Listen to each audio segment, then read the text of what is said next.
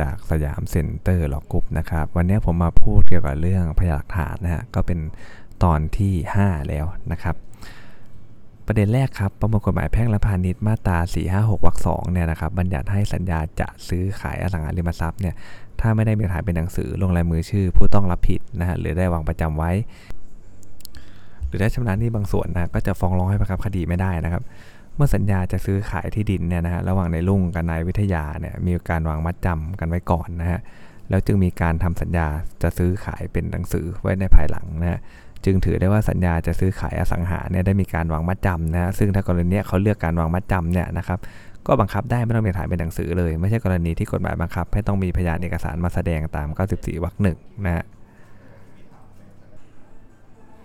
ส่วนการชำระราคาที่ดินบางส่วนนะครับ และข้อตกลงเลิกสัญญาจะซื้อขายเนี่ยก็ไม่ใช่กรณีที่มีกฎหมายบังคับ ให้ต้องมีพยานเอกสารมาแสดงนะครับเนี่ยนะตามบทกฎหมายดังกล่าวก็เลยนำพยานบุคคลเนี่ยมานำสืบเรื่องการวางมัดจำและการชำระราคาที่ดินบางส่วนได้นะครับ แล้วก็สามารถนำพยานบุคคลมาสืบว่ามีการตกลงเลิกสัญญากันแล้วได้เช่นกันนะครับ ก็ถ้าหากเราเป็นศาลนะฮะถ้าหากเขาพยาเป็นศาลก็จะต้องอนุญาตให้ในลุงและวิทยาเนี่ยนำพยานบุคคลเข้ามาสืบในประเด็นดังกล่าวนะฮะ ข้อต่อไปครับประเด็นกอไก่ฮะการที่ศาลอาญา มีคำสั่งให้งดสืบนายแดงประจักษ์พยานโจทย์นะเนื่องจากไม่ได้ตัวมาสืบ แต่นายแดงเนี่ยเป็นพยานสำคัญรู้เห็นเหตุการณ์นะจึงเกี่ยวข้องโดยตรงกับประเด็น อีกทั้งการสืบนายแดงเป็นพยานในขณะนั้นไม่ได้ทำให้จำเลยเสียเปรียบเลย เพราะว่ามันอยู่ในระหว่างการสืบพยานจำเลยนะจำเลยมีสิทธิ์ถามค้านได้เต็มที่นะอีกทั้งยังนำสืบหักล้างคำเบิกความของพยานโจทย์ปากนี้ได้นะครับเพื่อจะทำความยุติธรรมเนี่ยศาลที่พิจารณาคดีย่อมมีอำนาจนะสั่งให้สืบพยานดังกล่าวได้ตามมาตรา 288 นะครับ คำสั่งที่อนุญาตให้นำนายแดงเข้าสืบเป็นพยานโจทย์เนี่ยก็เลยชอบด้วยกฎหมายแล้วนะฮะ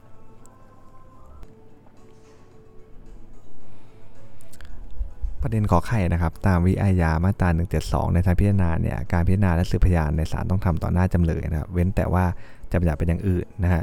การส่งประเด็นนะครับเป็นไปสืบพยานที่ศาลอื่น ตามมาตรา 230 ตัวนี้ไม่ค่อยมีแล้วนะฮะ จะเป็นกรณียกเว้นให้ไม่ต้องพิจารณาต่อหน้าจำเลย ต่อเมื่อจำเลยเขาไม่ติดใจในการไปฟังการพิจารณาไม่ต้องไปก็ได้นะครับ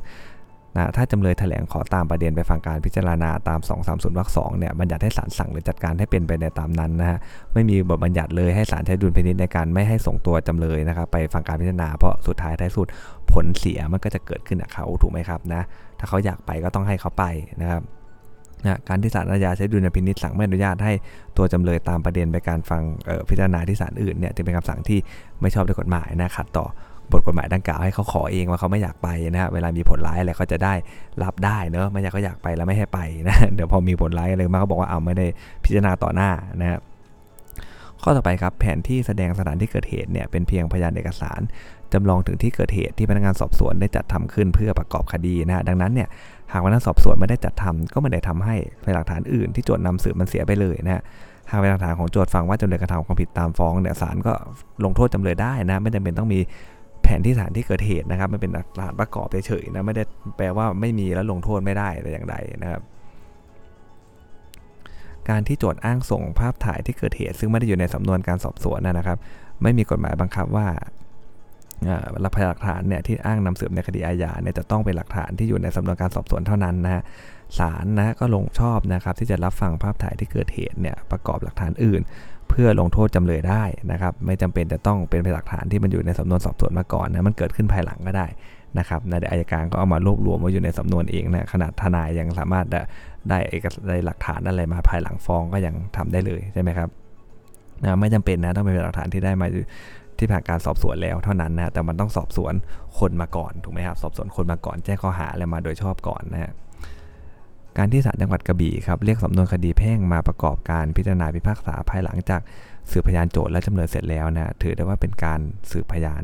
เพิ่มเติมนะครับเรียกสำนวนคดีแพ่งมา ถือว่าการสืบพยานเพิ่มเติม ย่อมมีอำนาจโดยพละการนะที่จะเรียกสำนวนดังกล่าวเนี่ยมาประกอบการพิจารณาได้โดย ไม่มีฝ่ายใดอ้างนะครับตามมาตรา 228 นะครับ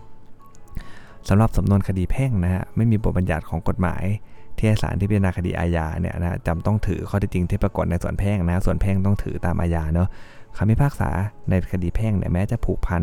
ผู้เสียหายกับจำเลยในคดีนี้เพราะเป็นคู่ความเดียวกันตาม145ก็ตาม แต่ก็เป็นการผูกพันเฉพาะทางแพ่งเท่านั้นนะไม่ผูกพันกันในด้านของคดีอาญานะครับอุทธรณ์ข้อนี้ฟังขึ้นนะฮะแต่ไม่ได้ทำให้ผลคำพิพากษาเปลี่ยนแปลงไปนะครับ เพราะสำนวนคดีแพ่งเนี่ยสามารถนำมาประกอบ การพิจารณาคดีอาญาได้คือประกอบได้นะแน่นอนน้ำหนักเยอะไหมน่าจะเยอะอยู่แล้วนะครับ แล้วแต่รูปคดีไปนะครับ แต่ว่าอะไรฮะแต่ว่ามันไม่ได้ทำให้ต้องถือตาม ถึงขนาดเป็นมาตรา 84 อนุ 2 เหมือนคดี ข้อที่จริงในคดีอาญาที่ต้องนำมานะฮะถือตามในถือถือคือเหมือนคดีแพ่งที่ถือตามในคดีอาญาไปเลยอย่างนั้นนะครับ ข้อต่อไปครับถึงแม้ว่าประมวลกฎหมายนะวิแพ่งนะครับมาตรา1นึเนี่ยอนุโลมไม่ใช้ในคดีอาญาด้วยนะครับเรื่องการฟังพยานที่เขาเบิกความต่อหน้ากันนะครับก่อนหน้ากันนะฮะตามมาตรา15เนี่ยจะมีให้รับฟังพยานบุคคล ซึ่งเบิกความได้โดยการฟังพยานคนก่อนเบิกความต่อหน้าตนมาก็ตามนะแต่บทบัญญัติดังกล่าวใช้ในการบังคับในการพิจารณาคดีของศาลเท่านั้นนะการสอบสวนเนี่ยเป็นอำนาจของพนักงานสอบสวนนะครับแล้วก็กฎหมายวิอาญาเนี่ยไม่ได้บังคับให้บุคคลอื่น หรือพยานอื่นที่จะฟังการสอบสวน นะครับนะการที่พนักงานสอบสวนเนี่ยนะครับถามคำให้การของนายแดงและนายเขียวต่อหน้าพร้อมๆกัน ก็ไม่ทำให้การสอบสวนเสียไปอันนั้นมันเรื่องของในชั้นศาลถูกไหมฮะที่จะไปเบิกต่อหน้าคนอื่นที่จะเบิกความในภายหลังไม่ได้ แต่การสอบสวนไม่ได้มีบัญญัติเรื่องนี้ไว้นะครับ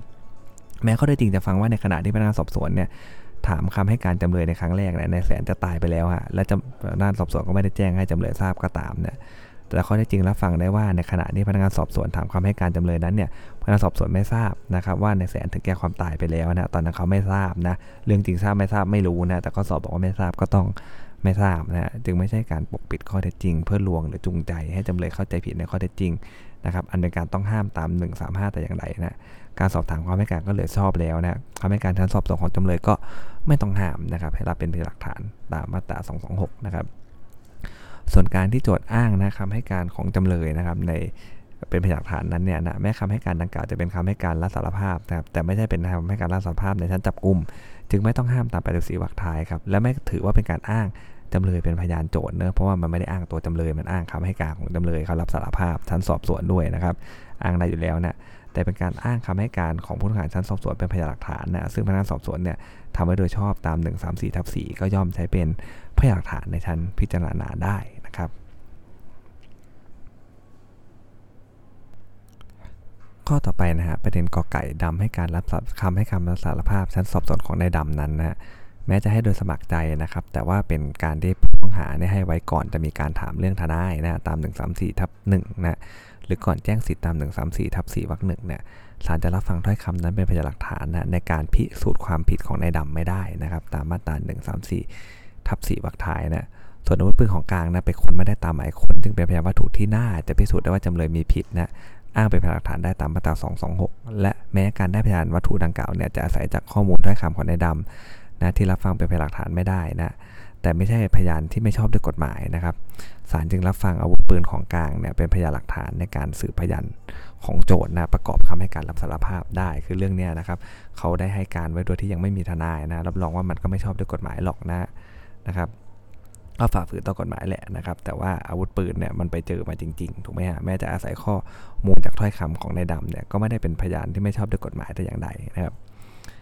ประเด็นขอไข่ครับการที่จำเลยอ้างว่าการทำผิดไปเพราะเหตุบันดาลโทสะเนี่ยเกิดเป็นประเด็นในคดีอาญาที่ศาลต้องวินิจฉัยให้นะโดยประเด็นนี้ถือว่าจำเลยเนี่ยได้ยกขึ้นกล่าวอ้าง เพื่อขอลดหย่อนโทษ ไม่ใช่ข้อที่โจทย์กล่าวอ้าง ดังนั้นหน้าที่นำสืบตกอยู่แก่จำเลยนะตามปวิแพ่งมาตรา84ประกอบกับวิอาญามาตรา15นะ เมื่อทั้งโจทย์กับจำเลยเนี่ยเขาไม่นำสืบพยานหลักฐานในส่วนนี้นะครับศาลก็ถึงฟังว่าไม่ได้มีเหตุบันดาลโทสะที่จะนำมาลดโทษให้กับจำเลยได้นั่นเองนะครับ ข้อต่อไปนะครับตามวิทยามาตรา 232 เนี่ยบัญญัติห้ามไมีให้โจทย์อ้างจำเลยเป็นพยาน ก็ต้องเป็นจำเลยในคดีเดียวกันนะฮะถ้าต่างคดีแล้วเนี่ยแม้จะเป็นเรื่องสถาเหตุเดียวกันก็อ้างเป็นพยานได้นะครับ ดูจากเลขคดีเลยนะ พนักงานการซึ่งอ้างในแดงเนี่ยถูกฟ้องเป็นจำเลยในคดีก่อนมาเป็นพยานคดีที่ในเขียวถูกฟ้องภายหลัง เรื่องหลักทรัพย์เดียวกันได้นะถือว่าในแดงเป็นประจักษ์พยานนะไม่ใช่พยานบอกเล่านะมีน้ำหนักที่จะรับฟังได้นะครับคำให้การชั้นสอบสวนของนายดำที่ซักทอดว่าในเขียวเนี่ยเป็นผู้มีส่วนร่วมการทำความผิด แม้มีลักษณะเป็นพยานบอกเล่ามีน้ำหนักน้อยครับแต่ก็ไม่ได้มีบทบัญญัติใดที่ห้ามรับฟังนะหากเป็นคำซักทอดนะครับที่มันมีเหตุผลนะครับ ก็สามารถใช้รับฟังประกอบพยานหลักฐานอื่นได้นะครับ ในกรณีนี้เนี่ยนะในดำให้การต่อพนักงานสอบสวนในวันเดียวกับที่ถูกจับกลุ่มเลยนะรับสารภาพว่าตัวเองก็เป็นคนร้ายคนหนึ่งด้วยนะคำให้การรับสารภาพคำให้การซักทอดว่าอีกคนก็กระทำความผิดด้วยเนี่ยไม่ได้มีมูลเหตุจูงใจ จากการให้ตัวเองต้องพ้นผิดหรือรับประโยชน์อื่นใดเลยนะเป็นเพียงการให้ข้อเท็จจริง และสอดรับกับคำเบิกความของพยานคนอื่นๆเขานะรับฟังเป็นพยานฐานประกอบพยานอื่นได้นะครับ พอเด็กไม่ได้พ้นผิดอะไรนะไม่ได้บอกมันผิดแล้วผมไม่ผิดไอ้อย่างนั้นน่ะน้ำหนักมันน้อยถูกไหมแต่ถ้าบอกว่าผมก็ผิดไอ้นี่ก็ผิดด้วยอันนี้น้ำหนักมันเยอะอยู่แล้วปกติเลย เพราะว่ามันไม่ได้ซัดทอดให้ถึงผลผิดนะการขอออกหมายค้นบ้านในเขียวแล้วร้อยตำรวจเอกไพโรจน์เนี่ยเกิดจากการที่ในดำในแดงแจ้งข้อเท็จจริงให้ทราบว่าอยู่บนถนนนวมินนะต่อมาเมื่อสืบนะเลขบ้านมาได้ ก็ไปยื่นคำร้องขอสารออกหมายค้นนะการค้นบ้านในเขียวปรากฏว่าในเขียวเนี่ยเป็นผู้นำตรวจคนไม่มีเรื่องการขู่เข็นบังคับนะ และได้ทองรูปพรรณที่ถูกลักด้วย ไม่ใช่ของการการแกล้งในเขียวเนาะแต่การที่ร้อยตำรวจเอกไพโรธแก้ที่บ้านเลขที่บ้านนะหลังจากศาลออกหมายค้นให้แล้วเนี่ยแม้เป็นการแก้ให้ตรงกับข้อเท็จจริง ก็ทำไปโดยมีอำนาจครับเออมีผลทำให้หมายค้นมันเสียไปและการค้นไม่ชอบนะครับเป็นเรื่องที่ต้องว่ากล่าวไว้หนึ่งส่วนหนึ่งต่างหาก ไม่ได้กระทบอะไรต่อการรับฟังพยานฐานของโจทย์เลยนะครับ ข้อต่อไปนะฮะในคดีอาญาเนี่ยนะครับไม่มีกฎหมายบังคับให้คู่ความฝ่ายที่อ้างเอกสารเป็นพยานเนี่ยต้องส่งสำเนาให้อีกฝ่ายหนึ่งเห็นไหมฮะไม่ใช่เรื่องที่นำมาตรา 90 มาใช้โดยอนุโลมเลยเพราะเรื่องมาตรา 240 เนี่ยบัญญัติไว้เป็นการเฉพาะแล้วนะครับ